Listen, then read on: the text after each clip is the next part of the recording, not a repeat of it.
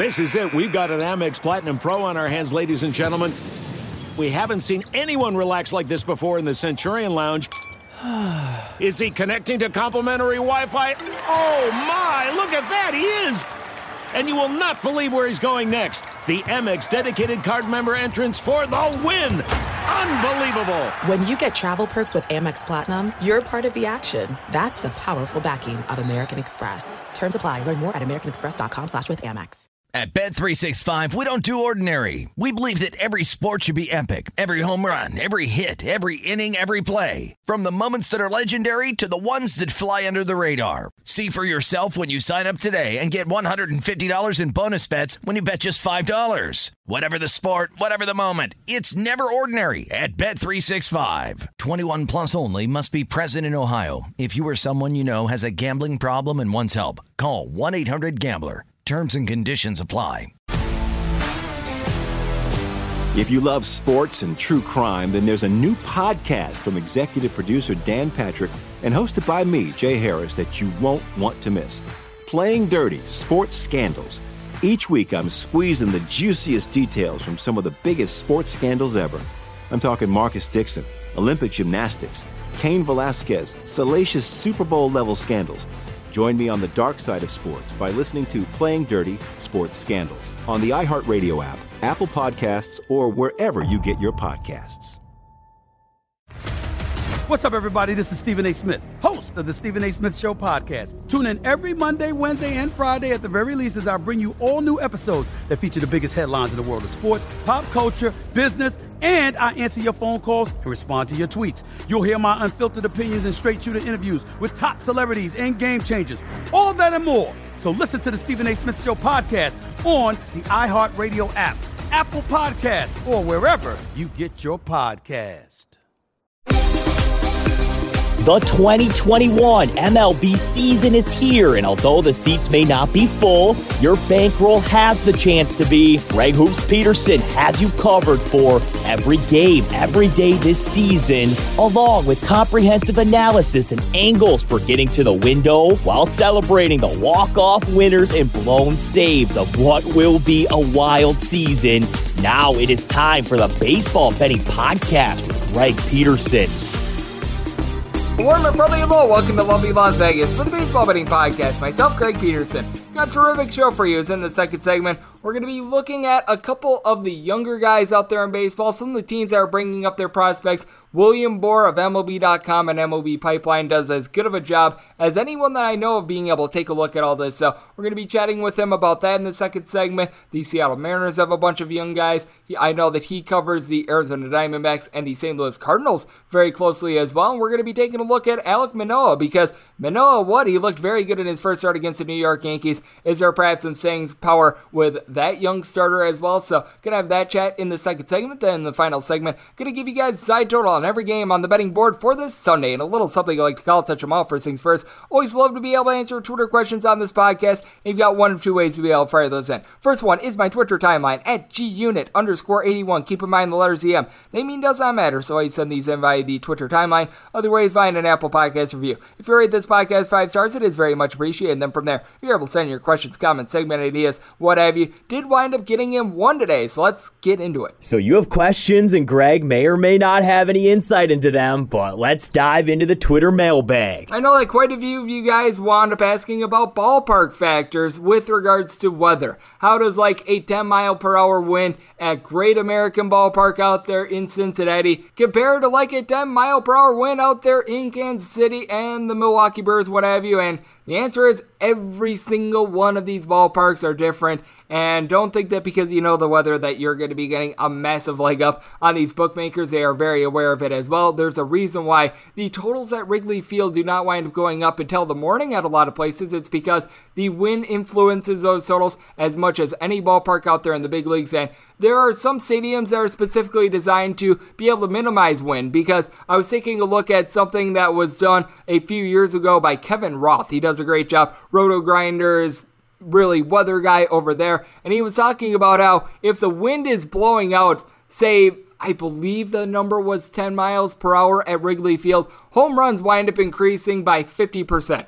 If you take that same 10 mile per hour wind, put it in San Francisco, it's more like six. So these places that they wind up having retractable roofs, they wind up just being a little bit more, I guess you could call it stable with regards to the wall. It's going to be affecting them a little bit less than a more intimate ballpark, like in Chicago, like out there in Great America Ballpark as well. It's sitting out there over by a body of water, so the wind can influence that, and you're going to get a little bit more of a hitter friendly ballpark. We know that with the Cincinnati Reds home and road splits. So, how weather winds up affecting my handicapping is all based on the stadium. I know that ESPN actually puts out stadium factors with regards on their website. If you just type in ballpark factors ESPN into Google, it'll pop up for you. That'll help you out a little bit more with regards to handicapping. So, to answer it to you bluntly, with regards to how the wind winds up factoring into my handicapping of every ballpark, every one of these ballparks is very different just because they are all very unique. And that's the nice thing about baseball is that the home field advantage, it can vary from day to day and it varies from ballpark to ballpark. So hopefully that answers your questions.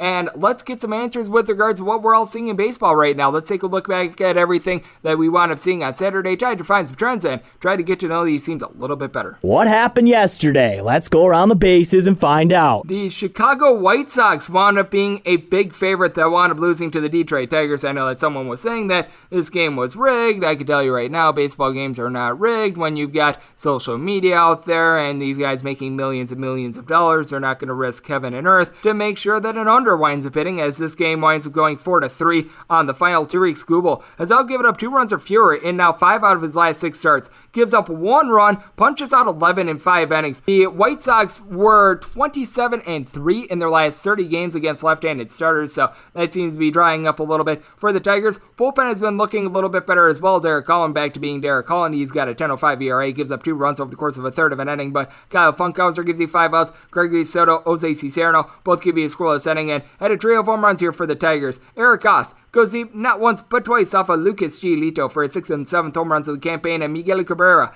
winds up going deep off of Giolito as well. That is his fifth of the season for Giolito. Gives up those three home runs, four runs in total over the course of seven innings. Codi Heuer, Jose Ruiz were able to give you a scoreless inning, and for the White Sox, 10 men left on base in this one, so that was not necessarily too terrific if you wanted backing them. If you wanted backing the St. Louis Cardinals, not too terrific for them as home teams wound up having a little bit of a rough go of it early on in the day. 5 to 2, the Cincinnati Reds were able to get the win, and for Tyler Mahle. terrific start in this one. He gives up two runs over the course of seven innings. Tejay Antone, Lucas Sims, they give you a scoreless eighth and ninth inning, and for the starter, Mr. You don't mess with the Johan Oviedo. He gives up a home run to Jonathan India, his fifth home run the season. Reds overcome going 1 of 13 with men in scoring position, by the way. A big reason why Eugenio Suarez winds up going deep off of Ryan Helsley for his 13th home run the season. For Oviedo, gives up two runs over the course of four innings. He's been used as pretty much an opener plus so far this year for the Cardinals. Then from there, Daniel Ponce de Leon, two scoreless innings. Genesis Cabrera, he winds getting five outs, gives up an unearned run, and Ryan Helsley, he gets four outs, but gives up two runs in the process. And for the Cardinals, they go just two of eight with men in scoring position. And for the St. Louis Cardinals,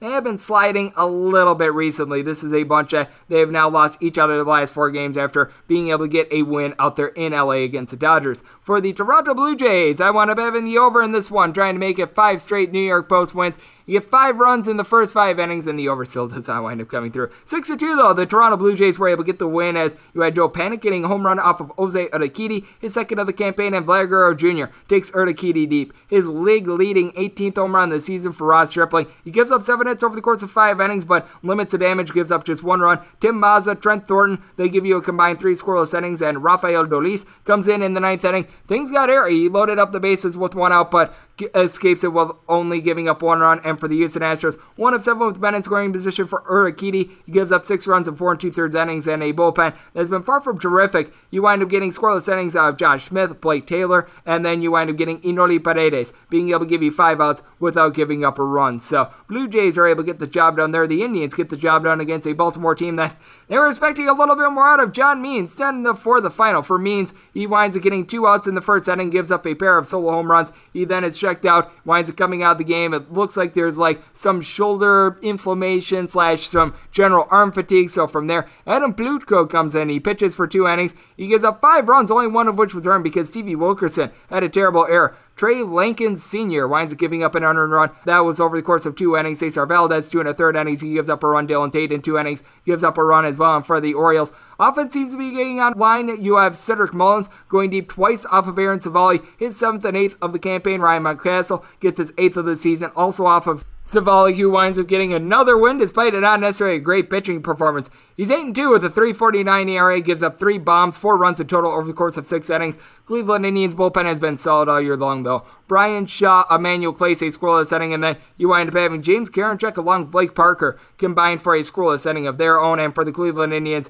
power surge here as you have Harold Ramirez getting third home run this season. Yu Chang gets a home run off of Mr. Adam Plutko for his first, and John Means served one up to Cesar Hernandez for his ninth of the season for the Milwaukee Brewers. The offense seems to be getting online for them as well. They have scored at least five runs in each of their last four games, they take it to the Arizona Diamondbacks by a count of 7 to 5 for the stakes. Merrill Kelly, who just throughout his career has always been bad on the road, a lifetime road ERA north of a 5 5. He gives up five runs, four of which were earned over the course of six innings, including a home run. And then Joakim Soria in the eighth inning gives up a pair of solo home runs to really doom this game over the course of an inning. Taylor Clarke gave you a scoreless inning as well. But for the Milwaukee Brewers, being able to go deep, Christian Yelich off of Mr. Soria, he gets his third of the campaign. Speaking of third home runs of the season, William Adames, his third as a Brewer. That comes off of Merrill Kelly and Omar Narvaez took Soria deep. His sixth of the season for Brandon Woodruff. Really his worst start since opening day, and he gives up two runs over the course of five innings. From there, you wind up having scoreless innings out of Josh Hader, Devin Williams, and Hoby Milner. Now, you did have Brent Suter give up three runs in an inning, including two home runs, going deep for the Arizona Diamondbacks in this one.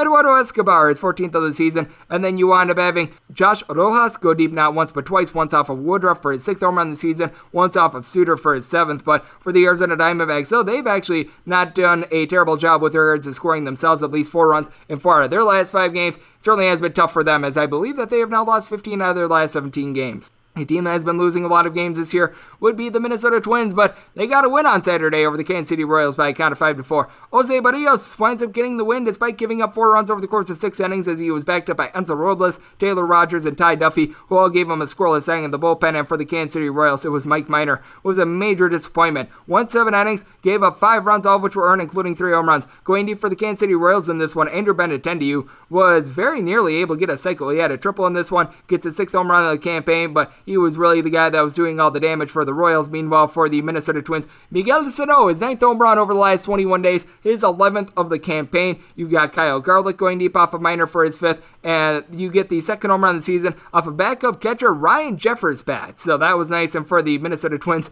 they go two of three with runners in scoring position. And for the Kansas City Royals, pair of scoreless innings out of the bullpen. Jake Brentz, Greg Holland able to provide that, but they themselves only leave four men on base. So a lot of all or nothing that was going on in that game. The Boston Red Sox, after they had lost, I believe, 11 11 straight in Yankee Stadium. They have now won back to back games in Yankee Stadium thanks to a four run eighth inning, 7 3 the final for the Boston Red Sox. Bobby Dalbec was able to go deep off of Chad Green in that eighth inning. His sixth home run this season. For Eduardo Rodriguez, not a great, not terrible start. Five and a third innings. He does give up three runs, including a homer going deep. Gleyber Torres, his third of the campaign, but the Yankees go 0 4 with men in scoring position, and the Boston Red Sox bullpen continues to be great. Garrett Whitlock, five outs out of the bullpen. He gets a win. Adam Ottavino gives you a scoreless inning, and then Brandon Workman and Matt Barnes able to combine for that ninth inning. And for the New York Yankees, Jameson Taillon Gave you a, not a great, not a terrible start. Similar line to Eduardo Escobar, five and a third innings, gives up three runs. But Chad Green, who's been pretty reliable all year long, two outs recorded in this one, gives up four runs, all of which were earned. Jonathan Loaisiga gives you four outs out of the bullpen. You were able to get Wandy Peralta in there for a scoreless inning, and Brooks Kriske was able to give you a scoreless inning as well. But for the New York Yankees, once again, bottom of the lineup, just did not wind up looking good for this team. It's really been their main issue all season long. What is an issue for betters is not taking the San Francisco Giants on the money line. 4 to 3 the final 37 and 21 they've got the best record out there in the National League and at home this year. They've been one of the best teams in their friendly confines. They are now 18 and 8 at home 37 and 21 I believe that that is the second best win percentage out there in the big leagues. Might actually be number 1 with the White Sox loss. And for the San Francisco Giants they were able to get it done thanks to an Austin Dickerson home run off of Kohl Stewart his sixth of the season for the Chicago Cubs Stewart winds up going three and two thirds innings, giving up that home run, three runs in total. Bullpen has had the best ERA in the last 30 days of any out there in baseball, and they were solid in this one. Dan Winkler gives up a run in an inning, but Ryan Tepera gives you a scoreless inning. Cory Abbott winds up giving you two scoreless. Tommy Nance has a scoreless appearance as well for the Chicago Cubs. Patrick Wisdom now has his fifth home run in like 11 days. It's absolutely amazing. He goes deep off of Kevin Gausman as the two runs he gave up were unearned as he winds up having three errors in the field, really costing him. So seven innings, two unearned runs, and then from there, Jake McGee is able to hold it down and then it seems like he might be the closer moving forward. Tyler Rogers able to get the save for the San Francisco Giants as they continue to be white hot. The Oakland A's have been white hot on the road. They take down the Colorado Rockies by a count of six to three. A Rockies team that they are four and twenty-two on the road now, nine and fourteen at home after back-to-back home losses. And for the Oakland A's, 18 and 8 on the road. And for the A's, they were able to do it very early in this one. They wind up being able to get four runs in the first three innings of this one. And that is thanks to Chad Pinder being able to go deep off of Kyle Freeland for his third home run of the season, along with Matt Olson getting his 15th off of Mr. Freeland. For Cole Irvin, the team had lost each out of his last five starts, but in this one, he was terrific. Gives up one run over the course of six innings out there in Coors. That is not easy. Jesus Luzardo is out coming out of the bullpen, and he didn't look too terrific. Gives up two runs in two innings, including homer. Lou Trivino was able to close things up in the ninth inning, but going deep for the Colorado Rockies, Brendan Rodgers, highly touted prospect, gets his first home run of the season, but for Kyle Freeland, he goes five innings, gives up 10 hits, five runs, all of which weren't including those two home runs. Bullpen was actually not too bad. You at least just seen two scoreless innings. You wind up getting a scoreless inning out of Mychal Givens, and then you wind up having Ben Bowden along Tyler Kinley combined for an inning. Kinley gives up a run in the process, but for the Rockies, it has been not necessarily the world's greatest year for them. It's not necessarily been the world's greatest year for the Atlanta Braves, as they've not been above 500 for a single day this year, but they're able to take it to the LA Dodgers by a count of six to four. And for Clayton Kershaw, he's not necessarily looking like the greatness that we've seen from Clayton Kershaw in the past. Winds up giving up five runs over the course of six innings, has given up at least five, and now three out of his last five starts. Blake Treinen gives up a run out of the bullpen. That was a solo home run. Phil Bickford gives you a scoreless inning, but going deep for the Atlanta Braves. How about the first home run of the season off of the bat of Mr. Abraham Almonte? And for the Atlanta Braves, Charlie Morton, he winds up giving up four runs in five innings, but two of those were unearned. And then an Atlanta Braves bullpen that was terrific last year has been in the back half of the league with regards to bullpen ERA this year. They were able to step up in this one. Scoreless innings out of AJ Minter, Caleb Martin along with Will Smith, and then Luke Jackson and Tyler Matzek combined for a scoreless inning of their own. And for the LA Dodgers, team that's in a little bit of transition right now, go three of nine with men in scoring position. And for the Dodgers, they have scored at least four runs in quite a few of their games recently, though. They have now scored at least four runs in, I believe, nine out of their last 11. So they certainly have been scoring. The pitching has been a little bit hit or miss. For the Washington Nationals, all year long, it's been hit or miss because they were unable to drive men in in scoring position, and that was the case on Saturday. 5 to 2, they lose to the Philadelphia Phillies for the Washington Nationals. They strand 10 men on base and they go 0 of 8 with men in scoring position. Tough for Joe Ross in this one as well. He gives up four runs in six innings, but they were all unearned because Josh Bell wound up making a terrible fielding error. From there, you wind up having scoreless innings out of Kyle Finnegan along Kyle McGowin. Sam Clay comes in. He gives up a run without recording it out, but for the Nationals, Josh Bell would redeem himself with a home run off of Jose Alvarado, his eighth of the season. But for the Philadelphia Phillies, they get actually a pseudo open out of Spencer Howard. He gives up one unearned run over the course of two and a third innings, and then from there,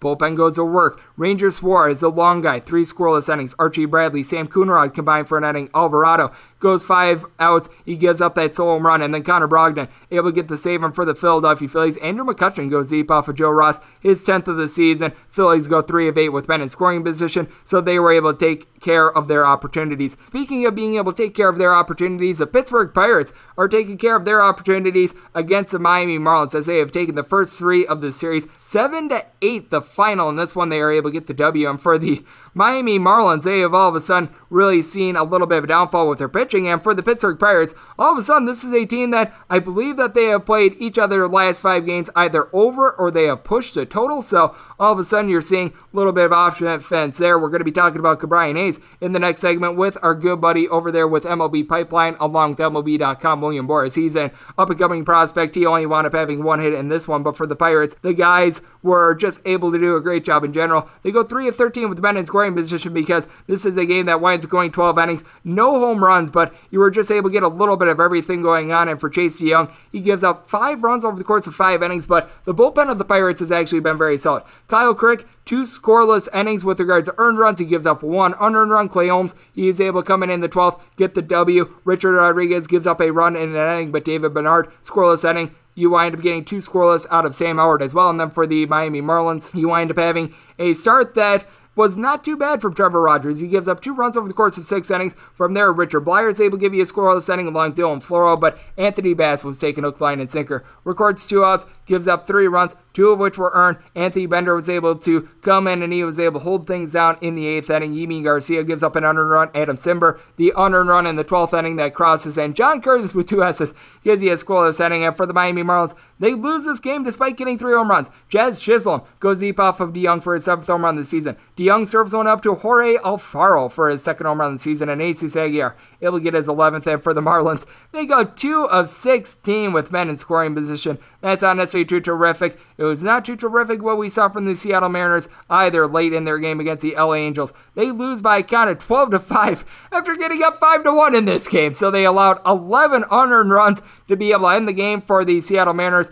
You had Jake Fraley being able to go deep off of Alex Scott for his second home run of the season, but Yusei Kikuchi, he gives up four runs in total over the course of four innings, two of which were earned pair of home runs, going deep for the LA Angels off of him. Max Stassi, second home run this season, and Shohei Ohtani gets his 16th. You also have Taylor Ward going deep off of Drew rider. That was his fifth home run of the season as the Seattle Mariners bullpen now has the worst ERA in the big leagues over the last 30 days. Will Vest, fresh off the injured list, gives up five runs in a third of an inning. His ERA went from a 450 to a 629. Anthony Machevich gets the final two outs of the eighth inning. You wind up having one run given up in an inning out of Yacksel Rios. If you're wondering who that is, I am as well. Drew rider winds up giving up two runs in an inning, and JT Chargois was able to give you a scoreless inning, but for the Angels, Alex Cobb, not the start he was hoping for, but he did give the team length. Seven innings pitch, he gives up five runs from there. Steve Cishek, Tony Watson combined for a scoreless inning, and Alex Claudio able to get the job done in the ninth inning to be able to close things out as the Angels all of a sudden have been able to pair together a couple W's. They have now won three out of their last four. And speaking of a team that was able to put a W up on the board, the New York Metropolitans, they go into San Diego and they're able to get a win. As for the Metropolitans, they were able to do so behind Francisco Lindor being able to get a big hit. Someone called the papers in the fifth inning. He got his fifth home run of the season off of Joe Musgrove, and then Jose Peraza able to get his third. For Jacob DeGrom, he was masterful once again. And by the way, this is the first total that closed at five and a half since you wound up having a Clayton Kershaw versus Chris Sale start in 2012. And for DeGrom, 11 punch outs, 7 scoreless innings. Seth Lugo was able to give you a scoreless inning of the bullpen as well for the Mets. They wound up going 1 of 11 with men in scoring position, but they were able to get a double digit amount of hits for Musgrove. Gives up 3 runs over the course of 5 innings, punched out 8, but still not enough. You have from there, Nabil Matt give you a couple scoreless innings. Austin Adam, Tim Hill, they were able to give you a scoreless inning for Fernando Tatis Jr., by the way. 13 stolen base of the year, but for the Padres, unable to do anything with men in scoring position. And for the Padres, it's been very interesting to watch this team in general, as this is a bunch that I believe has now lost seven out of their last nine games. And if you're taking a look at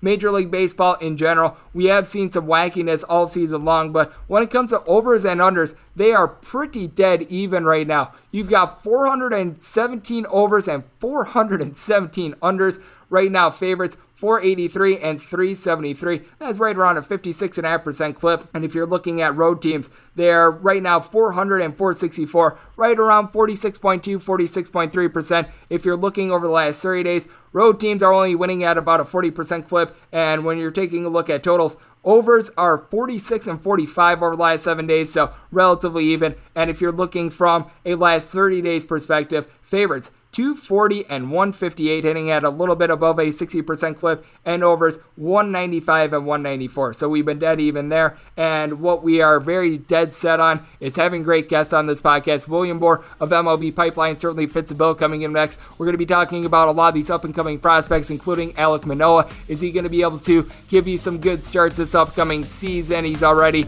had a pair of them at the big league level. We're going to be talking about the Arizona Diamondbacks, talk a little bit about the St. Louis Cardinals, some of the guys that might might be coming up as well. That's all on the other side right here on the Baseball Betting Podcast with myself, Blake Peterson. Greg is calling in a pinch hitter from the Overtime Network hotline. We're back in lovely Las Vegas for the Baseball Betting Podcast. Myself, Greg Peterson. Always great to be joined by this guest as William Boor is doing an absolutely terrific job with MLB.com along with MLB Pipeline. Does a great job of looking at these stars that are going to be coming up tomorrow in baseball and a lot of what's going on today as well. You're able to follow him on Twitter at W Board. That is the letter W and then B O O R. And William, always great to have you aboard. Thank you so much for joining me. Yeah, no problem. Always happy to hop on talk some baseball with you. It's always great to have you aboard. And it is great that you do a great job of being able to cover both the St. Louis Cardinals and Arizona Diamondbacks. I know that those are your main two teams. And when I take a look at the St. Louis Cardinals, they've done an absolutely terrific job of being able to maneuver this roster so far this year. They've dealt with a couple injuries, especially with regards to pitching rotation. They've been able to get the most out of those guys. Dylan Carlson has come up a highly touted prospect for the last few years, and he's been able to have a nice impact as well. And when you take a look at the landscape of the NL Central, what do you really see the St. Louis Cardinals being as? Because the Cubs are right now the top team out there. The Milwaukee Brewers have been able to pick up a couple wins recently, but I do think that the St. Louis Cardinals have sort of that steady Eddie approach that could allow them to, if not win the division, perhaps compete for a wild card. Yeah, I think the steady Eddie approach is the perfect way to put it, and I think they're positioning themselves well to make a move that maybe puts them over the top. Typically, it's more of an off-season thing when you think of the Goldschmidt move and the Arenado move, but clearly they're not opposed to making moves and going out and acquiring talent. You know, right now they've had to you know, really manipulate the roster and do a lot of stuff, but they're probably, depending on how everything's shaped up this weekend, they're going to enter the week, you know, a game and a half, two games back. They're doing a good job of hanging in right there, and I think if you can do that through the month of June and most of July, you go out, you get that one big piece that maybe pushes you over the top and you're good to go. Or in their case, maybe just, you know, getting people healthy and getting a roster that's a little more stable. I really do think they're in a good spot, especially considering everything that's gone on. If they had the same record, but you know everyone had been healthy every single game, then you might look at it differently. But I think the fact that they're within a game and they're not playing at their ultimate level is probably a good sign. I agree with you. I do think that this is a Cardinals team that they do have some staying power out there in the National League. And I think that it's just really interesting to take a look at the National League picture in general because I do think that the top three teams could be out here where we reside, out here on the West Coast. I know that you're out there in the great state of Arizona. And I take a look at the Giants, I take a look at the Padres and the Dodgers, and I really do think that these are the best three teams out there in that entire league. It has been absolutely amazing to watch them. I don't think the Giants are going anywhere at all. And what I think has been most impressive is you just take a look at the Padres. So much young talent. It's all come up. It's gelled very well. They've used their bullpen for the most innings out there in the National League. They've been able to get that to work. And these are all just very balanced teams that are headlined by the fact that they've got a trio of pitching staffs in the top seven with regards to total ERA. Yeah, definitely. It's exciting. I think the Giants are the real surprise. Obviously, going into the season, everyone was kind of excited for the NL West, which has proved true. But when we were excited for the NL West, we were just thinking of the two Southern California teams. Everyone's like Padres, Dodgers, this is going to be fun. Now you've got the Giants, so now you've got what was supposed to be a really great three two way race is now a really great three way race. Still only 50 ish games in, 60 games in. It's a long way to go, but it's been an exciting storyline so far, and the longer the Giants stick in it, I think the better for everyone. I agree with you, as we do have William Boor joining me on the podcast. And William, when you take a look at some of these top guys that might be coming up to the majors, or a couple guys that are right now on the radar, because as we know, with regards to the MLB pipeline standings, it was really Jarred Kelenic who was towards the top of it. He was a very hot prospect. I know that you guys were very high on Ke'Bryan Hayes coming into the year. He is finally off the injured list. He is firing all cylinders for the Pittsburgh Pirates, so that's very good to see. But we're a couple guys that you have your eye on that might wind up getting called up later on this summer. Well, I think, like you said, Hayes is exciting. He's come up uh, just the other day, starting to hit again. The big name that everyone's watching, obviously, is for Wander Franco, the number one prospect in baseball. We're recording this on Saturday. He just doubled about a half hour ago. He's been heating up, and I think he's someone that obviously a lot of us really want to see. So we're kind of going to see when he makes his debut, and that's going to be really exciting. He's someone that, as much as everyone wants to see him now, and he is putting up good numbers. This is his first time playing above the high A level. You know, he never played in double A. He didn't play last year. So, as anxious as everyone is, I get why the Rays are waiting and they're giving him more seasoning and stuff like that. But uh, it's definitely something that everyone's excited about. We really can't wait, even though, like I said, I understand why they're waiting, but it's like a kid on December 20th. You know you've got to wait the five days, but you really, really don't want to. Oh, I'm right there with you. It is going to be very fascinating to see what happens when he winds up getting called up to the big leagues. And what else I think is just so interesting as well is I know that you wind up covering the Arizona Diamondbacks, and there's quite a few prospects that I think are going to be able to make some waves for them. Jon Duplantier is someone that winds up getting a couple starts for the team. I know that he's been a highly touted prospect for you guys. It has been certainly a little bit of a rough year for the Arizona Diamondbacks, but I know that you guys were high on Pavin Smith. He's been able to come through, and though the Arizona Diamondbacks not necessarily having a good year so far this year, I do think that there's a bright future for the team, and I think that they're doing a nice job of being able to mold in some of these younger guys into the lineup, and thus far they've been able to produce as this is a team that offensively has been solid. When it comes to the pitching, well, it's been a hot mess as good a way of saying as any.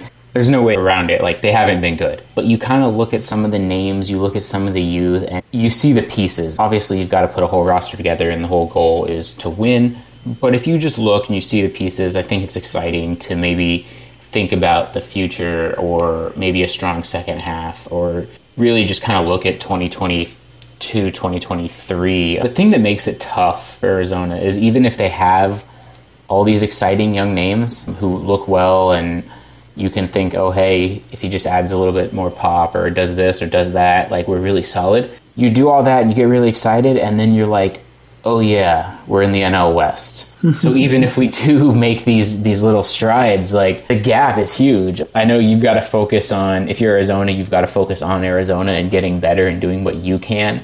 I've got to think that there's something there too that's like you just kind of look up and you're like, oh man, like we can do as much as we can and get better, but then those rosters are just so good that it really makes that climb that much tougher. It is going to be very difficult out there in the NL West, but hey, we have seen the San Diego Padres do it. I guess all they need to do is wind up making a trade with the Chicago White Sox for their highly touted prospect and a castaway pitcher, much like the Padres did five years ago, getting Fernando Tatis Jr. for James Shields, one of the more infamous trades that we've ever seen. And hey, you know what? Maybe they'll be there as we do have William Boor joining me on the podcast. And William, when you take a look at some of these teams that they might wind up utilizing quite a bit of their young talent, I certainly take a look at the Seattle Mariners. They're going to have Logan Gilbert on the mound on Sunday. It's been a little bit of a mixed bag for him, but he was able to have his best start in his last start against the Oakland A's. I mentioned Jarred Kelenic, the fact that well, after his debut, he has not necessarily been having too terrific of a season, but I do take a look at this Mariners team, and they're hovering right around 500. And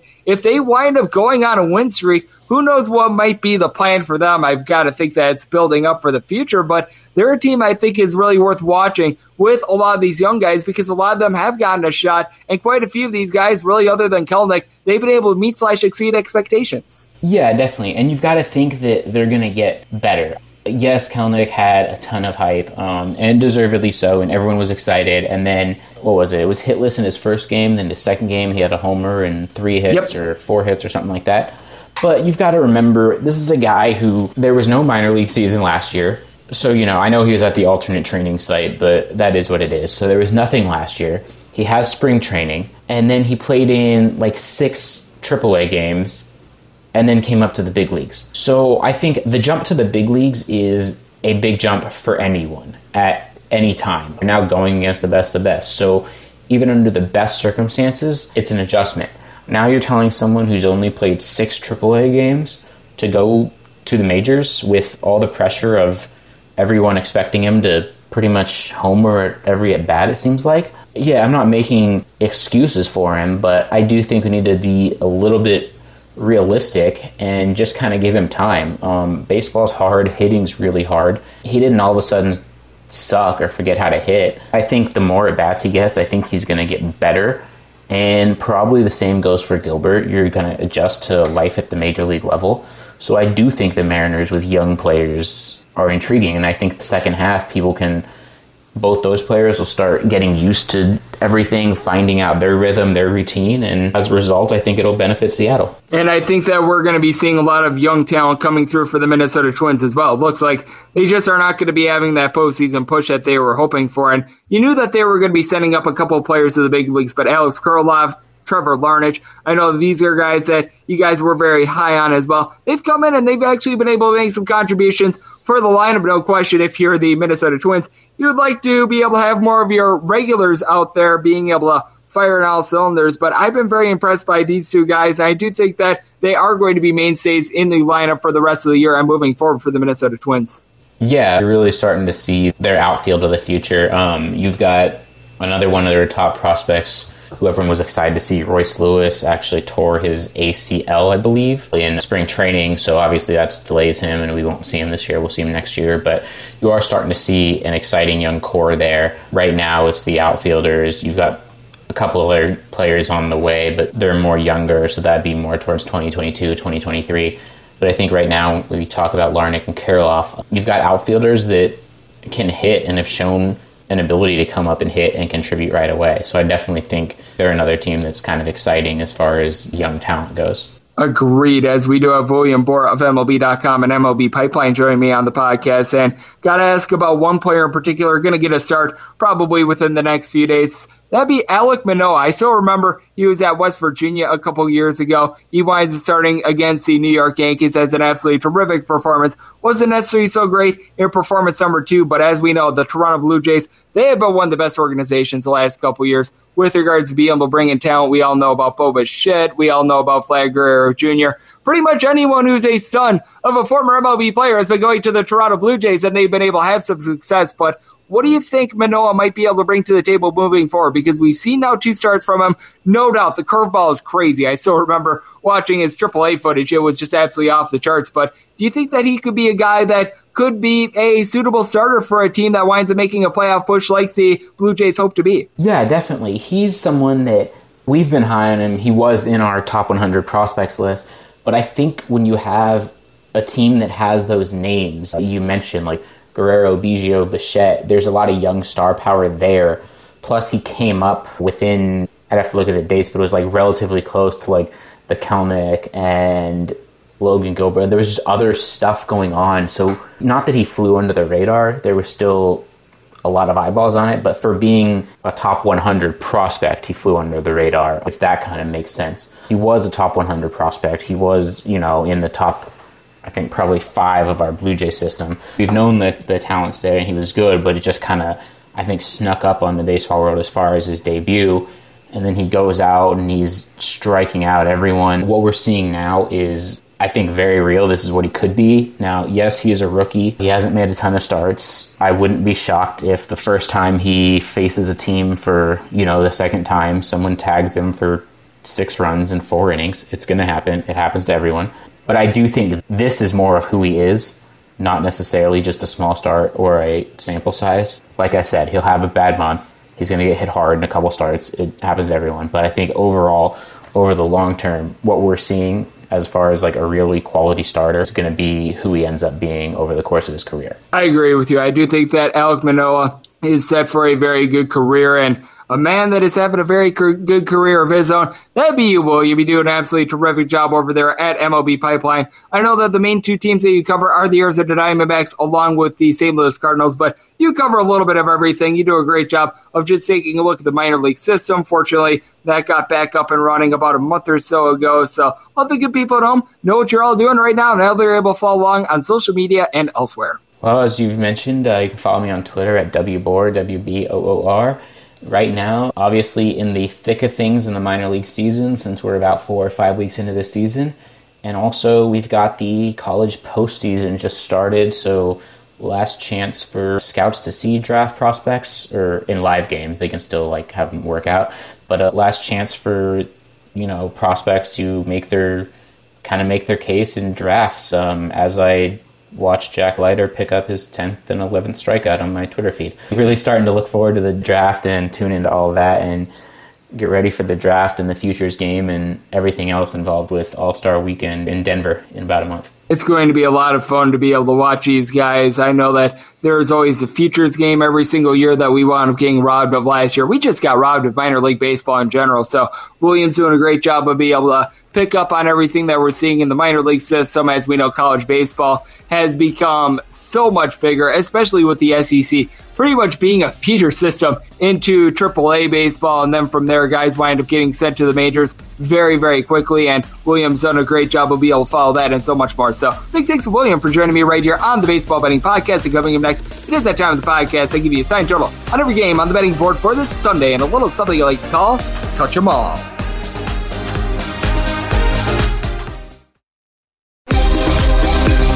Welcome back to the Baseball Betting Podcast with Greg Peterson as we're off to a quality start, and now it's time to walk it off in a grand fashion. And we're back here in lovely Las Vegas for the Baseball Betting Podcast. Myself, Greg Peterson.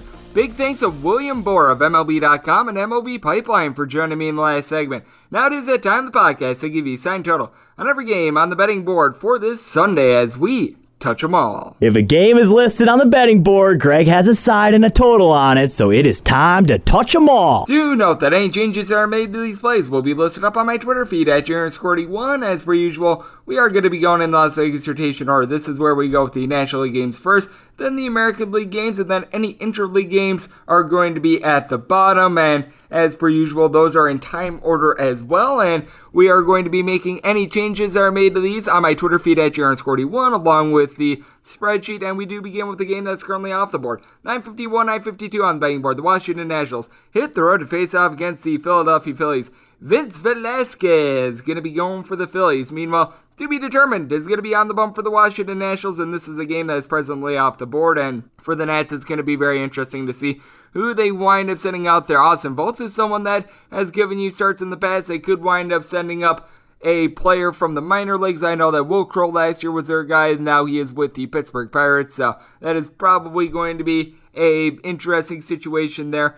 Paolo Espino is someone that has gotten a couple starts in his career as well. That would not necessarily be terrific because Espino is someone that throughout his career as a starter has not necessarily been terrific, though I will say, as a reliever, he's actually got an ERA that is a sub 2.5, so I do give him a little bit of credit there. But you take a look at this Washington Nationals team, they're a good team at being able to get on base. They are not a good team at being able to drive guys in. They're in the top five in the big leagues. When it comes to batting average on the road, they're just not driving in anyone. Once again, yesterday, 0 of 8 with runners in scoring position. They leave 10 men on base. It's just par for the course with the Washington Nationals at this point. And for the Nationals, bullpen has actually been pretty solid. Kyle McGowin winds up pitching yesterday. He gave you a scoreless inning. Kyle Finnegan has been solid for this team. You've got Brad Hand, who is a good closer. And then when you take a look at the Philadelphia Phillies, they wind up having to go to their bullpen for six and two thirds innings. So they really need some length here out of Vince Velasquez because they wind up using up Jose Alvarado, Archie Bradley, Ranger Suarez, who is really the long guy and for Vince Velasquez. He's actually not had the world's worst year, which is something that is very surprising to say because he has been terrible throughout his career. A 408 ERA now, he has given up a lot of hard contact, right in the neighborhood about two home runs per nine innings, and his walks per nine is right around five. So I do think that there's going to be a lot of regression. If you take a look at his fielding independent, it is well more than a point higher than his ERA. So there is that aspect of it. Gave up six runs in his last start, but you take a look at the Philadelphia Phillies as well. This is a team that they are starting to put bat to ball. They are in a ballpark that is very conducive to giving up runs, especially during the summertime. Rhys Hoskins, Bryce Harper, Odubel Herrera, lying between a 265 and a 275, along with Brad Miller. And oh yeah, by the way, Bryce Harper is back with his 400 on base. You've also got JT Realmuto hitting in the neighborhood of a 290 with a 400 on base. So you've got a lot of guys that are doing some good things there. This is a spot in which I'm probably going to be setting this total at nine. So I would take a nine or lower over a nine and a half or higher. I'd be probably taking a look at the under. This is a situation which I just need to know who's going to be going out there for the Washington Nationals before really setting a money line on this game. So check back in the morning on my Twitter feed for that. 953, 954 on the betting board. The Miami Marlins hit the road face off against the Pittsburgh Pirates. One Sandy Alcantara is going to be going for the Miami Marlins. Meanwhile, Chad Kuhl is on the bump for the Pittsburgh Pirates. If you're looking at the Pirates, going to be getting them at a plus price. That is anywhere between plus 119 and plus 125. Meanwhile, if you're looking to lay it with Miami, anywhere between minus 130 minus 140, your total on this game is 8. Under is anywhere between minus 110 and minus 120. Over is anywhere between even a minus 110. For Alcantara, the 2 and 5 record is not indicative of how well he's pitched so far this year. He's giving up right in the neighborhood about 2.5 walks per 9 innings. He has given up a little bit over a home run per 9, but by and large, he has been able to do a relatively solid job now. On the road, he's had a couple of hiccups. He's got more like a 540 road ERA as compared to a 230 home ERA, but with that said, still doing a solid job. He's backed up by Miami Marlins bullpen that wound up getting quite taxed yesterday, and it got so bad that JT Brubaker on the bottom of the 11th came up in a big hitting spot for the Pittsburgh Pirates. That's not necessarily what you want to see. John Curtis, Dylan Floro, Yimi Garcia, Anthony Bass, Anthony Bender all wound up throwing yesterday. All wound up throwing 10 plus pitches. So that is something that you do want to know. Now, for the Pittsburgh Pirates, one of their biggest redeeming qualities has been the bullpen as well. Richard Rodriguez, Kyle Crick, both go at least 24 pitches yesterday. David Bednar as well. You wind up having Sam Howard get used up. So both of these bullpens are going to be badly taxed, which means that Alcantara, the fact that he's going six plus innings, is big. Meanwhile, with Chad Kuhl, he just wound up coming off the injured list, and this is someone that has not been very cool so far this year. 641 ERA, his first start coming off the injured list, winds up going four innings, gives up three runs to the Kansas City Royals. He has given up at least three runs in each out of his last four starts, so it's not necessarily too terrific for this team. And then you take a look at the lineups. Neither of them are necessarily mashing, but for the Miami Marlins, Jazz Chisholm is someone that has come back to the fold, and Brian Ace for the Pittsburgh Pirates has as well. Both of these guys hitting north of a 270. You've got Jorge Alfaro, who's starting to give you a little bit of something for Miami. You got the Marte Parte of Starling Marte, who's hitting above a 300 for the Miami Marlins. You always love that. Corey Dickerson hitting a 275 Jesus Aguilar, double digit amount of home runs, and then for the Pittsburgh Pirates,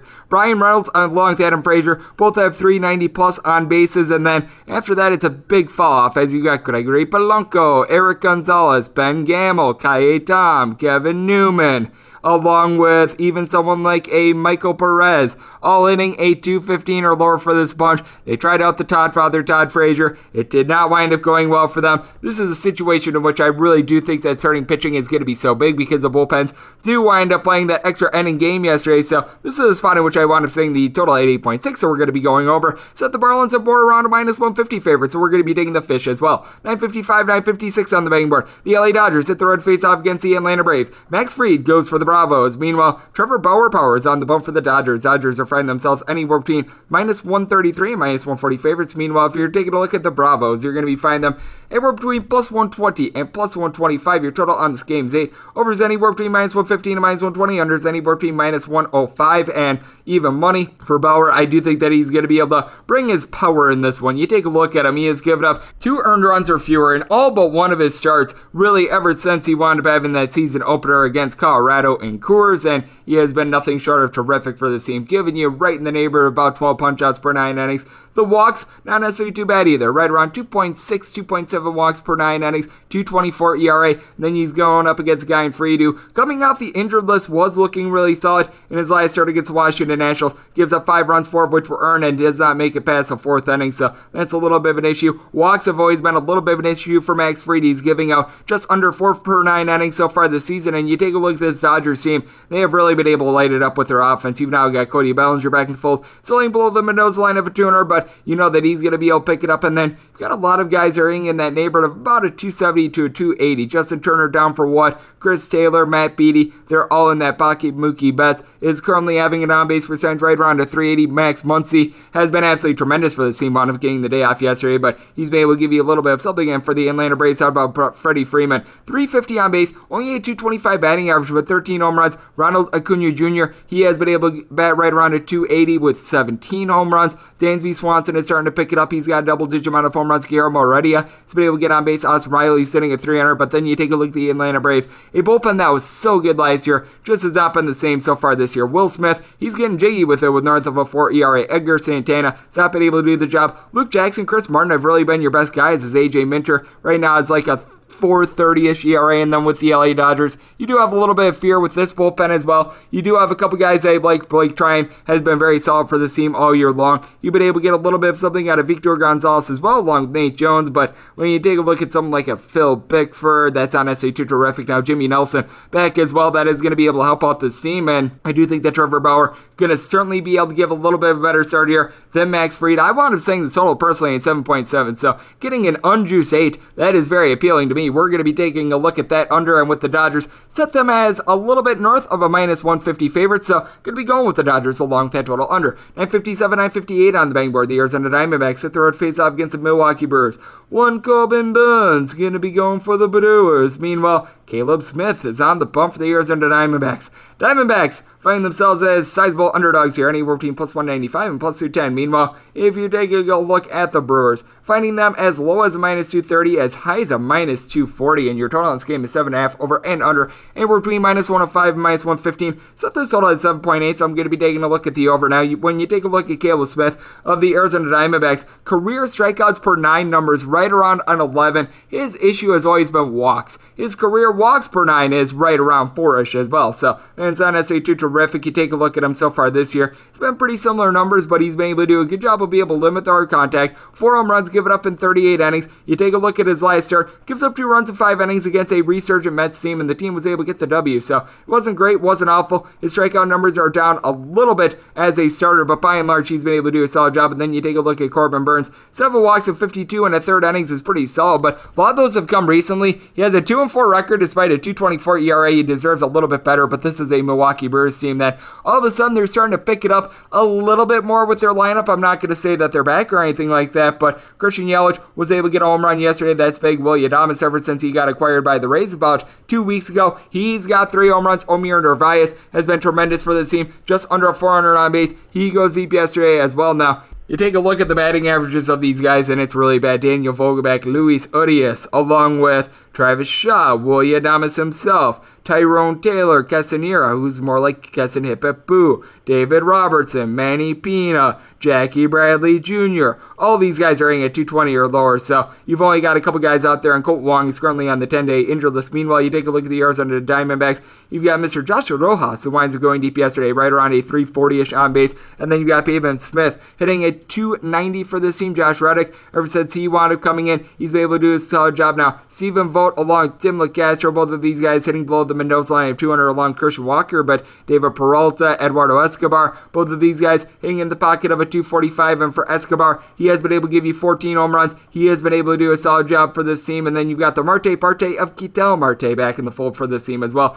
Now, the Arizona Diamondbacks, bullpen has been really rough this so far this year, to say the least. Wound up costing them yesterday. Kevin Ginkel has not necessarily been too terrific, but you take a look, other than Devin Williams along Josh Hader. The Brewers bullpen has not necessarily been too terrific either, and Hader and Williams both used for at least 18 pitches yesterday. So that is going to be a little bit of a tough one here. I do think that the Arizona Diamondbacks should be a sizable underdog, but if I'm getting north of, I would say about a 210-ish, I'd be taking a shot on them. I'm right now seeing that 210, and it's really calling my name, so I'm going to be going with the Arizona Diamondbacks in this spot. And with this total, like I said, set it at 7.8, so going to be going over as well. 959, 960 on the betting board. You've got the St. Louis Cardinals playing against the Cincinnati Reds, and this is a New York Post play today, you've got John Gant on the bump for the Red Legs. Meanwhile, Wade Miley is hoping to have a party in the USA for the Cincinnati Reds. Your total on this game is anywhere between 8.5 and 9. On the 8.5, overs minus 120, the unders even. On the 9, unders anywhere between minus 115 and minus 125. Overs anywhere between minus 105 and plus 105. If you're looking at the cards, you're going to be finding them anywhere between minus 117 and minus 130. Meanwhile, for Cincinnati, you're going to be finding them anywhere between plus 107 and plus 115. For Wade Miley, ever since he wound up throwing that no hitter, he's got north of a 6 ERA. He's issuing more than four walks per nine innings. He has not been himself. This is a Wade Miley that we were all expecting coming into the year. Meanwhile, for John Gant, there is no way he's going to be able to keep this up. 50 and two thirds innings, he's given up one home run. He's got a buck 60 ERA to go with a 152 whip because he is right now leading the National League in total walks. And with walks per nine innings, it's right around six. It's absolutely amazing what he's been able to do. He's given up three earned runs, four runs in total over the course of his last five starts, actually five runs in total, but still, it's one of those things in which how is he doing it is my question, and the answer is I don't know. And you've got a pair of teams that are in the bottom half of the big leagues when it comes to bullpen ERA. Now, Alex Reyes has been absolutely tremendous for this team in save opportunities for the Cardinals. 16 saves, 0.62 ERA going into yesterday. Giovanni Gallegos to be able to give you a little bit of something. Daniel Ponce Leon, now the long guy for this team. And you take a look at the Cincinnati Reds, really, other than Tejay Antone, I don't have a lot of faith in any of these guys. Heath Hembree, Ryan Hendrix, Lucas Sims. These guys have not been good. Sean Doolittle's doing very little for you. And for the Cincinnati Reds, I do recognize that this is a team that they're hitting significantly better at home than they are on the road, but on the road, they're being able to figure it out as well. Jesse Winker, Nick Castellanos, both lead the National League with regards to batting average. Both of these guys north of a 340, both north of a 400 on base as well. Tyler Stephenson, 350 on base. Tucker Barnhart, 360 on base. You've been able to get a little bit of something out of first baseman Mike Freeman as well. He's come in, he's been able to give this team a little bit of something. Jonathan India is on all of a sudden a little bit of a heater as well. You've got Taylor Naquin, who's been able to give you a double digit amount of homers. And for the St. Louis Cardinals, Tommy Edman, Dylan Carlson, Nolan Arenado, Yadier Molina, and Tyler O'Neill, along with Mando Sosa, owing between a 272 and a 282 for this team. Now, Paul Goldschmidt is hitting at 242. We all know that he's going to be able to eventually pick it up. Matt Carpenter, he's just a lost cause at this point. but you do have to like what you're seeing out of the St. Louis Cardinals there. I want to saying this total at 9.8. I do think that we're going to be seeing a bunch of runs with the St. Louis Cardinals, with them both being at home and having just a little bit better pitching in general. I did wind up sending them as a minus 128 favorite, so I'm going to be taking the Cardinals, but the New York Post play today, since I did wind up saying this total on my personal handicap, north of a 9.5, going to be the over is that New York Post play. 961, 962 on the betting board. The Chicago Cubs hit the road face off against the San Francisco Giants. Johnny Cueto goes for the Giants. Kyle Hendricks is on the bump for the Cubs. Can we stop disrespecting the San Francisco Giants? They're the underdog in this game. They're anywhere between a minus 105 and a plus 102. Meanwhile, for the Cubs, they're anywhere between minus 109 and minus 115. Your total on this game is between 8 and 8.5. On the 8, over is anywhere between minus 115 and minus 120. Under is anywhere between even and minus 105. On the 8.5, under is anywhere between minus 110 and minus 120. The over is anywhere between even and minus 110. I have no idea how the Giants are an underdog. Had I known this, this would have probably been the New York Post today because there was no way in my human mind that I thought that the Giants would be an underdog. I have to write these New York Post plays up relatively early, so that's why I didn't wind up making it that. So just letting you in behind the curtain there, but Man, Johnny Cueto, he has been pretty solid for the team so far this year, giving up two home runs in 44 and a third innings. He is issuing about 1.3 walks per nine innings. You take a look at him, two earned runs or fewer in three out of his last four starts, and yet we're going to make Kyle Hendricks a favorite, who's given up 16 home runs in 62 and a third innings, and throughout his career has been significantly worse on the road than he has been at home. Now, on the road this year has actually not been too bad. 426 ERA, 3 1 record. He has given up six home runs in 25 and a third innings, and opponents are hitting 305 off of him, which means that I think there's going to be some regression coming in. You take a look at the San Francisco Giants, no question, this is a lineup that they have been a little bit lacking, but you still got that man out there in Buster Posey who's doing an absolutely terrific job for this team. Hitting north of a 300, getting home run every 13 or so at bats. Brandon Crawford, he's got a double digit amount of home runs, 350 on base, 260 batting average. Lamonte Wade Jr. setting at 250 for the team. Evan Longoria, 370 on base. You've got a bunch of guys like a Mike Tauchman, Austin Dickerson, Mike Yastrzemski, I think that Yastrzemski might be a little bit injured right now, but these guys are hitting right around 220. They still have north of 300 on bases. And then you take a look at the Chicago Cubs. They do a solid job of being able to reach base as well. Anthony Rizzo, 260 batting average, but a 260 on base. Kris Bryant, nearly a 400 on base. He's been able to give you a double digit amount of home runs. Patrick Wisdom goes deep again yesterday. I mean, this guy is on a massive tear. He's getting a home run every six or so at bats. It's just something that I think is a little bit unsustainable. But you take a look at the Chicago Cubs. This is a team that they are a little bit different home to road. At home, they've got a 21 and 10 record, 11 and 15 going into yesterday on the road. Meanwhile, the San Francisco Giants, one of the best win percentages at home so far this season. Now, I do recognize the fact that the San Francisco Giants bullpen is a little bit banged up, and they did wind up having to go into it quite a bit with that start that Zach Kazmir wound up giving a couple days ago. But Camilo Doval seems to be picking it up a little bit. I do like what you're getting out of Jose Alvarez, Zack Littell, and company. And then for the Cubs,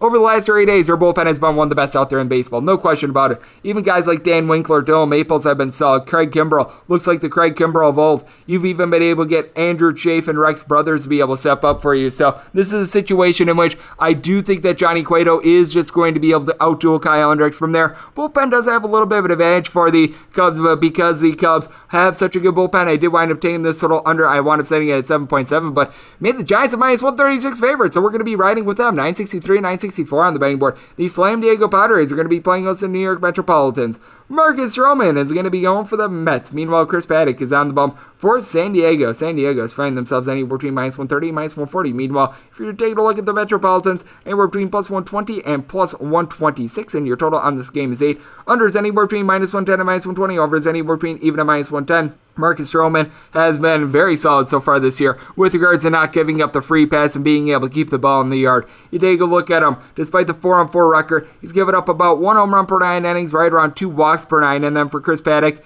he's been relatively solid again, right around two and a half walks per nine innings. So he has been able to hone it in there, right around 1.4 home runs per nine, 424 ERA. You take a look at Chris Paddack home to road, he's pretty much the same pitcher, and he's going up against a Mets team that is finally getting back some of their pieces. Tomasino has been able to hit a 260 for the team along Dom Smith.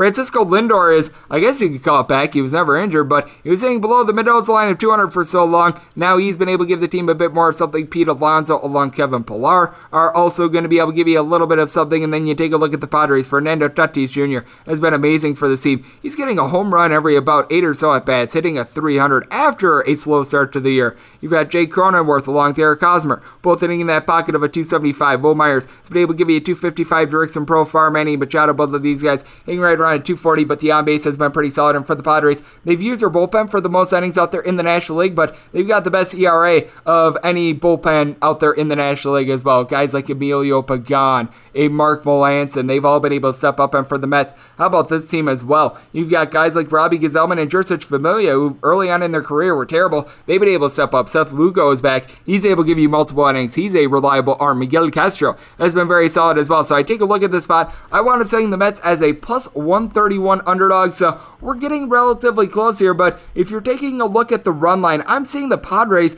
anywhere between a plus 150 and a plus 155. I feel like this is a situation in which we might wind up seeing the Metropolitans wind up losing this game by multiple runs. So getting north of a plus 150 on the run line is very appealing to me. I'm going to be taking a look at that. And then when you take a look at this total, I did wind up setting it at 7.6. So I'm going to be taking this 8 under to go along with the Padres on the run line. 965, 966 on the betting board. You've got the Baltimore Orioles, and they're going to be playing the Cleveland Indians. Cal Quantrill is going to be going for the Windians. Meanwhile, Ore Lopez is going to be on the bump for the Baltimore Orioles. Orioles are anywhere between minus 104 and minus 110. Meanwhile, if you're looking at the Indians, anywhere between even money and minus 106. Total is anywhere between 9.5 and 10. On the 9.5, over is minus 120. The under is even on the 10. Over and under both at minus 110. Currently, the summer is only up at Westgate and Circa, and I don't understand why this is a relative pick'em game with Cal Quantrill going up against Ore Lopez. Now, I do recognize that Lopez has been solid in his last couple starts, but all those starts wound up coming up against the Minnesota Twins. If you take the Minnesota Twins out of the equation, Lopez has a north of five career ERA and is giving up more than two home runs per nine innings. It has not been solid in the Minnesota Twins. They themselves currently have their warts that they need to deal with. And then you take a look at Cal Quantrill. He actually wound up beginning his career as a starter for the San Diego Padres. And in his first start against the Chicago White Sox, three and two thirds innings, he winds up giving up one run. And even if he's only able to go like four or five innings. He's backed up by a very solid bullpen. James Karinchak has been terrific for this team. You've had Emmanuel Clase really be able to step up. Bryan Shaw, Nick Sandlin. These guys have been able to give you some great innings. And for the Baltimore Orioles, this is a team that they're not going to be able to back up Mr. Lopez with much of a bullpen because John Means winds up getting pulled after two thirds of an inning due to an injury. Trey Lankin, Cesar Valdez, Dylan Tate all wound up getting used up yesterday. Now, you still have Cole Sulser and Tanner Scott that's going to be able to up the team out. And then you got Cedric Mullins as a table setter with regards to the lineup. 380 on base, 315 batting average. He has been solid. Trey Boom Boom Mancini. How about him giving you a double digit amount of home runs, 280 batting average? Now you've got a couple more guys in between a 245 and a 255. Freddie Galvis, Ryan Mountcastle, Anthony Santander. They have really been able to pick it up, especially Mountcastle, who's been able to go deep a little bit recently. But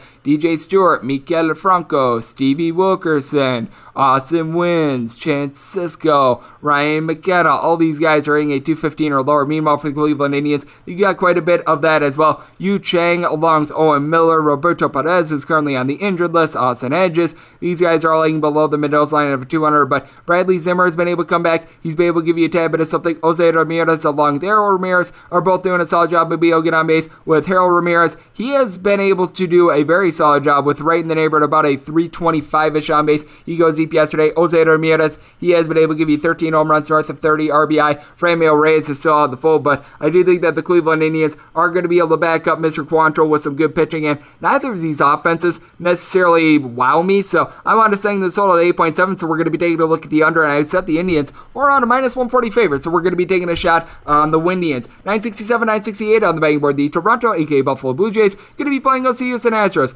Luis Garcia is going to be going for the Stros. Steven Matz is on the bump for the Jays. Jays are finding themselves anywhere between minus 110 and minus 117 favorites. Meanwhile, if you're taking a look at the Astros, you're going to be finding them anywhere between minus 104 and plus 104. Your total is anywhere between 9.5 and 10. On the 10, under is just a minus 120. The over is even on the 9.5. Over is anywhere between minus 110 and minus 120. The under is anywhere between even and minus 110. For Luis Garcia, he has been able to do a very good job for the Houston Astros so far this year. Right in the neighborhood, about a 3 ish ERA. He just comes in night in and night out, and he does a good job of being able to avoid the big mistakes. Right around 1.3 home runs per nine innings, but he's made them solo home runs. He's someone that's given up right around 3.2 ish walks per nine innings, but strikeouts per nine hovering in the neighborhood of 10.5. And for Steven Matz, you just don't know if you're going to get good Steven Matz or if you're going to get bad Steven Matz. Take a look at his last five starts. He has given up three runs, zero, five, one, and Four total runs, but two earned against the Cleveland Indians. Last time he wound up facing off against the Astros, I was on the road. Gave up three runs over the course of five innings. I would think that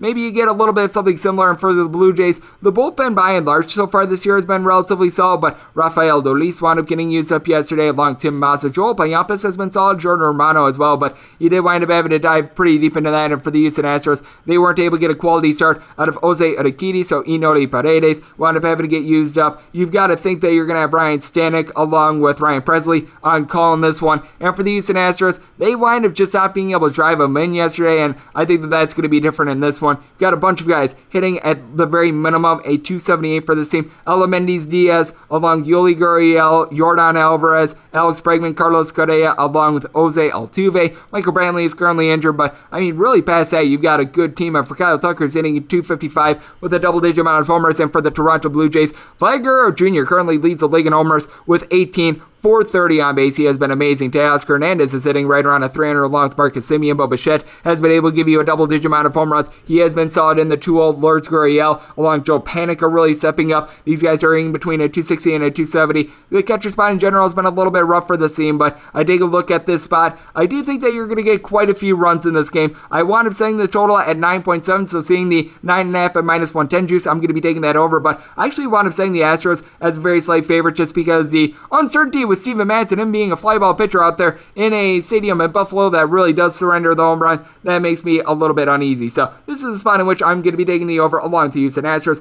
969, 970 on the betting board. You've got yourself the Minnesota Twins in the road face off against Kansas City Royals.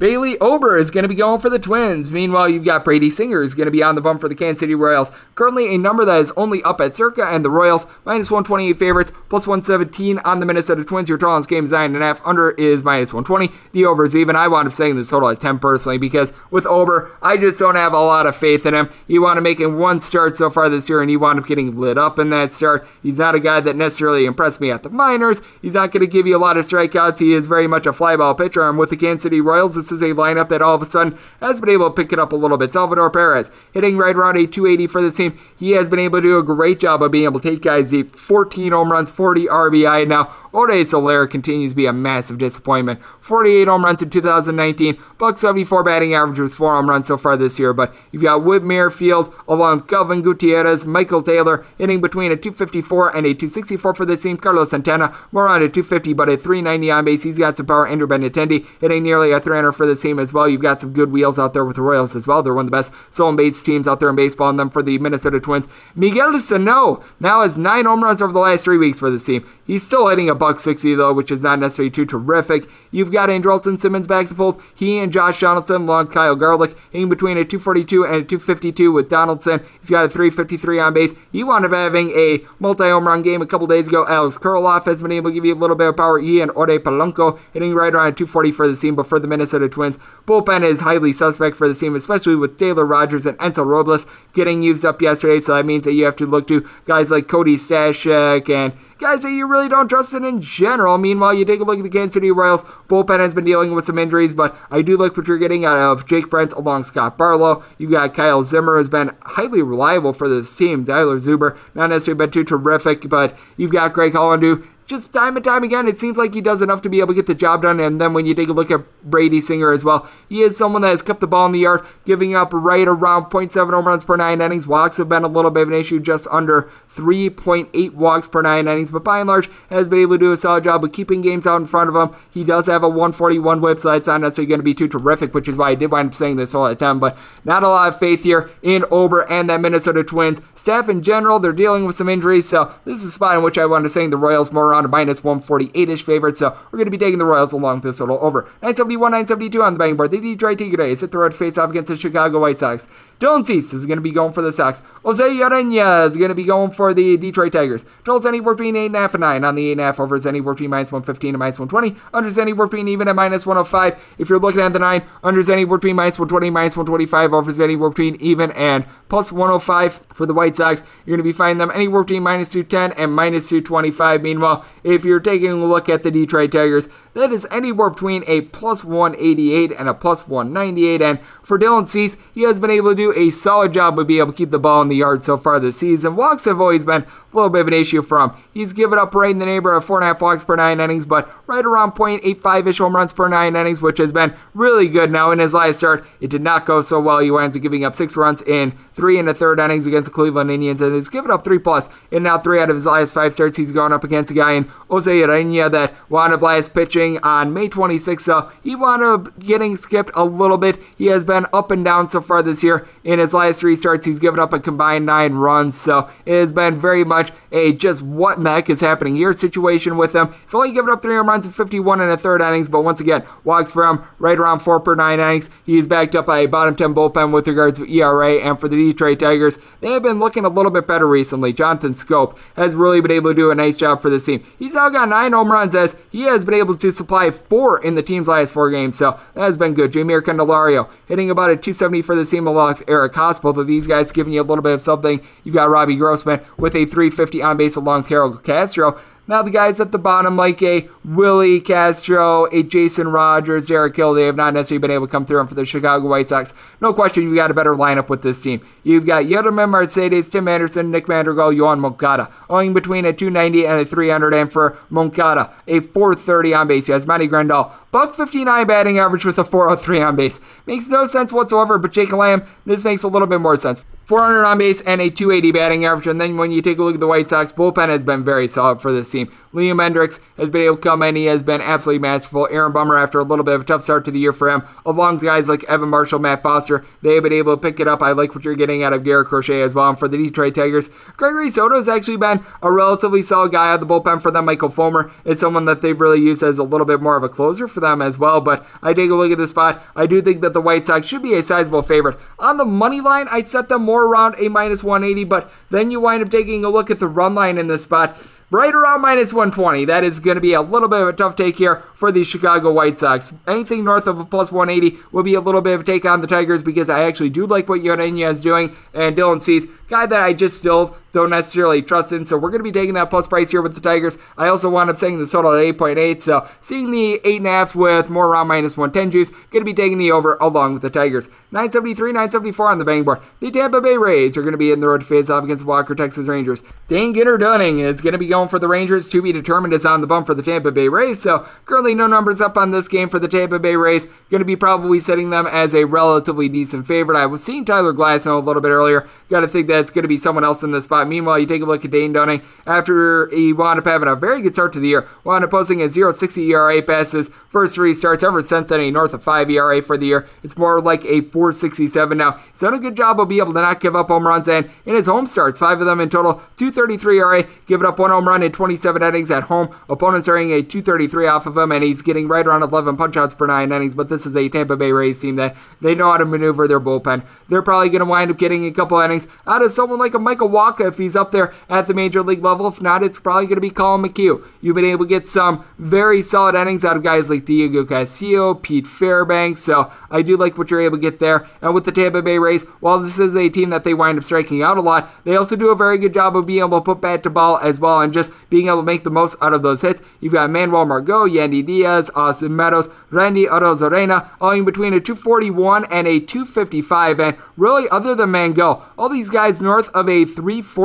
on base. Brandon Lowe, he's hitting a 200, but a 310 on base. These guys, they just know how to be able to supply that. You've got Mike Zunino, who's been able to give you 12 home runs, and for the Texas Rangers, Adolis Garcia has been absolutely masterful for this team. 16 home runs, hitting a 280. Isaiah Kiner-Falefa hitting a 285, and then you wind up having Joey Gallo with a 360 on base despite a 210 batting average. You've got that sort of with Brock Holt and Willie Calhoun as well. Brock Holt 340 on base, more on a 235 batting average. Calhoun hitting a 260 with more like a 320 on base. You've got quite a few guys that are hovering in that pocket. Nick Solak, Nate Lowe, along Jose Trevino, in between a 240 and 250. Hard to trust in the Texas Rangers bullpen, though. You have been able to get some solid innings out of Brett Martin, but he winds up getting used up along to Marcus Evans yesterday. So that means that you're going to be relying upon guys like Josh Shorebridge. You have not been able to get anything out of Brett Geis as well. So this is a situation which I'm probably going to be saying this total more around like a situation in which an 8 or lower would be to take on the over in an 8.5 or higher would be a take on the under, depending on who the Rays wind up trotting out there. I'm probably going to be saying the Rays as a sizable favorite, but I just need to know a little bit more about the blueprint of the Rays. Are they going to be using a bulk guy or not? So check back in the Wearing My Twitter feed at junior underscore D1 for set plays there. 975, 976 on the betting board. You've got the LA Angels playing host to the Seattle Mariners. Logan Gilbert is going to be going for the Mariners. For the Angels, it's listed on the betting board as to be determined, so this is a game that's off the board right now on ESPN. I'm seeing Jose Quintana, and I've got numbers if you wind up getting Gilbert versus Quintana. I'm going to be saying the Angels as a favorite here, minus 143, and a total of 10.2. So 10 or lower, going to be taking a look at the over. I would need a 10.5 or higher to be taking a look at that under with Logan Gilbert. Actually, did wind up having a relatively solid start in his last outing. He winds up going six innings, giving up two runs against the Oakland A's. But you take a look at him, this is a gentleman in which has done a good job of being able to limit the walks. Three walks in 16 and two thirds innings of command, just has not necessarily been able to be there. He's been giving up right around 10 hits per nine innings. And then you take a look at Jose Quintana. He has given up right in the neighborhood about seven walks per nine innings. Strikeouts have been there, well over 13 strikeouts per nine innings, but man, it's been a rough situation for him as he has given up at least three runs in three out of his last five starts, and the ones that he didn't, he winds up going four innings or fewer in every one of them. And he's backed up by an Angels bullpen that is in the bottom 10 in the big leagues with regards to ERA, and they're facing off against the Seattle Mariners team that they're in the bottom five with regards to recent ERA last 30 days with their bullpen. Will Vest is back for that team along Keynan Middleton and Anthony Misiewicz has not been great, but Rafael Montero right around a 5-ish ERA, and then you take a look at the Angels, Tony Watson to be able to give you a little bit of something, but I don't have a lot of faith in someone like an Alex Claudio. Raisel Iglesias has actually been very solid recently, but I just still have a tough time sticking by chips in that basket. And then you take a look at the Mariners, dead last with regards to batting average in the league so far this year. You take a look at the guys that wound up starting for this team yesterday. Taylor Trammell, Jake Fraley, along Jarred Kelenic, all a buck 80 or lower going into the game yesterday. You've got at a 208 Jose Godoy,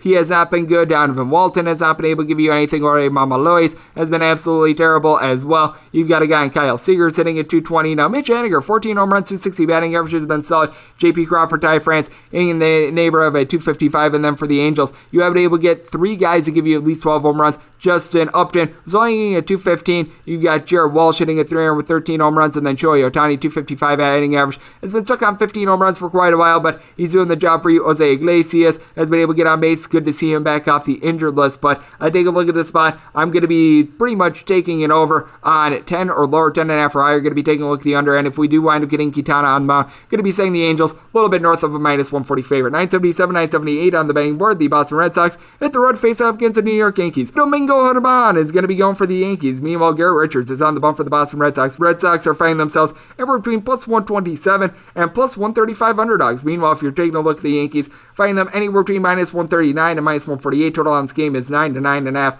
On the 9.5, under is anywhere between minus 115 to minus 125. Over is anywhere between minus 105 and plus 105 on the 9. Over is minus 115 to minus 120. Under is anywhere between even and minus 105 for Richards. He wound up having a bad start to the year, but has been able to pick it up ever since then, and he's going up against a guy in Domingo German that ever since he wound up going down to the team's alternate site, he has really been able to help out this team. The Yankees, in his last eight starts, are 7 and 1. They have given up three runs or fewer, and I believe every one of his starts ever since he's come back up to the alternate site. He's been able to do just a good job of being able to limit the hard contact in general. Now, he has given up four home runs in the team's last two games, but he's been able to limit them to solo shots. And you take a look at the strikeout numbers, he's been getting right around nine punchouts per nine innings ever since he up coming back up. Meanwhile, for Garrett Richards, this is a gentleman that he's given up right around 0.8 home runs per nine innings. Not necessarily the world's greatest swing and miss guy, but he has given up two runs or fewer in three out of his last four starts. Has been able to lend length as well, least six innings in four of the team's last five. He's backed up by a bullpen that's relatively solid. Kazu Sawamura has been able to do a very good job for the Boston Red Sox. Garrett Whitlock is able to give you multiple innings along Phillips Valdez. And then when you take a look at the New York Yankees, this is a team that they've been able to do a very good job with their bullpen. Aroldis Chapman has been amazing for this team. You've even had Lucas Luetge along Jonathan Loáisiga be able to step up. The problem for the Yankees is the bottom of this lineup. Chris Gittens is out getting some starts for this team. You've got Gary Sanchez, Clint Frazier, Mike Ford, all these guys hitting below a 215 for this team. Brett Gardner as well. Miguel Andujar has been able to step up a little bit recently. And then you've got DJ LeMahieu, Gio Urshela, Giancarlo Stangley, Torres in between a 257 and a 270. Aaron Judge has been able to give the team right around 14 home runs, 290 on base. And then for the Boston Red Sox, they just have been great with their batting average in general. You've got Xander Bogaerts Bogaerts along JD Martinez, who wanted getting the day off yesterday, both hitting above a 300. Even under Renfroe, sitting at 263 for the same. Christian Vazquez is hitting at 250 with some pop. You've been able to get a little bit of something out of Alex Verdugo hitting at 290. Rafael Devers, double digit amount of home runs, 350 on base. I take a look at this spot. I do think that the Yankees should be a favorite because they have been very good whenever Domingo Germán has taken the mound, but I'm only willing to lay up to about a minus 137 in the spot. I need a plus 137 to be able to take a shot here on the Red Sox, which I do anticipate getting. But if you're taking a look at the run line, if I were to play this right now, I'm right now seeing the Yankees only right around a plus 125 to plus 130 on the run line. I'd be willing to lay about a minus 145 on the run line with the Red Sox. So I'm going to be looking at the Red Sox in some form or capacity, whether that be money line or taking the run and a half. And with this total, I did wind up setting it at 8.2. I do think that this is set a little bit too high, so I'm going to be taking the under and the Red Sox in some form or capacity. We're going to have things up with 979, 980 on the betting board. The Colorado Rockies are going to be playing against the Oakland Athletics. James Kaprielian is going to be going for the A's. Germán Marquez is on the bump for the Rockies. Rockies, very slight underdogs here. Anywhere between as bad as a minus 104 and as good as a plus 102. If you're looking at the A's, anywhere between minus 110 and minus 118. Totals 11.5. Over and under are anywhere between minus 105 minus 115 for Marquez. He actually has been worse at home throughout his career than he has been on the road. Road ERA of about a 3.5. Home ERA hovering right around a 5-ish, but I mean, that's just what Coors Field is going to do to you. And then James Kaprielian, he has been solid in his limited starts for the Oakland A's, and he's backed up by a lineup that is relatively solid. With Kaprielian, he has been able give you four starts, 21 and a third innings. He's given up a little bit over a home run per nine innings. The walks per nine at four is a little bit high, but by and large, he's been able to do a good job of being able to keep the contact down. And then for the Oakland A's, what I was mentioning a little bit earlier with guys getting on base, Mark Canha, 11 home runs, nearly a 375 on base, 255 batting average. Matt Olson, 14 home runs. He has been able to do a great job as well. Matt Chapman's only getting a 207, but more like a 320 ish on base. Jed Lowrie has been able to hit a 250 for this team. Stephen Piscotty, Elvis Andrus, these guys at the bottom, they need to do a little bit more. But then you take a look at the Colorado Rockies,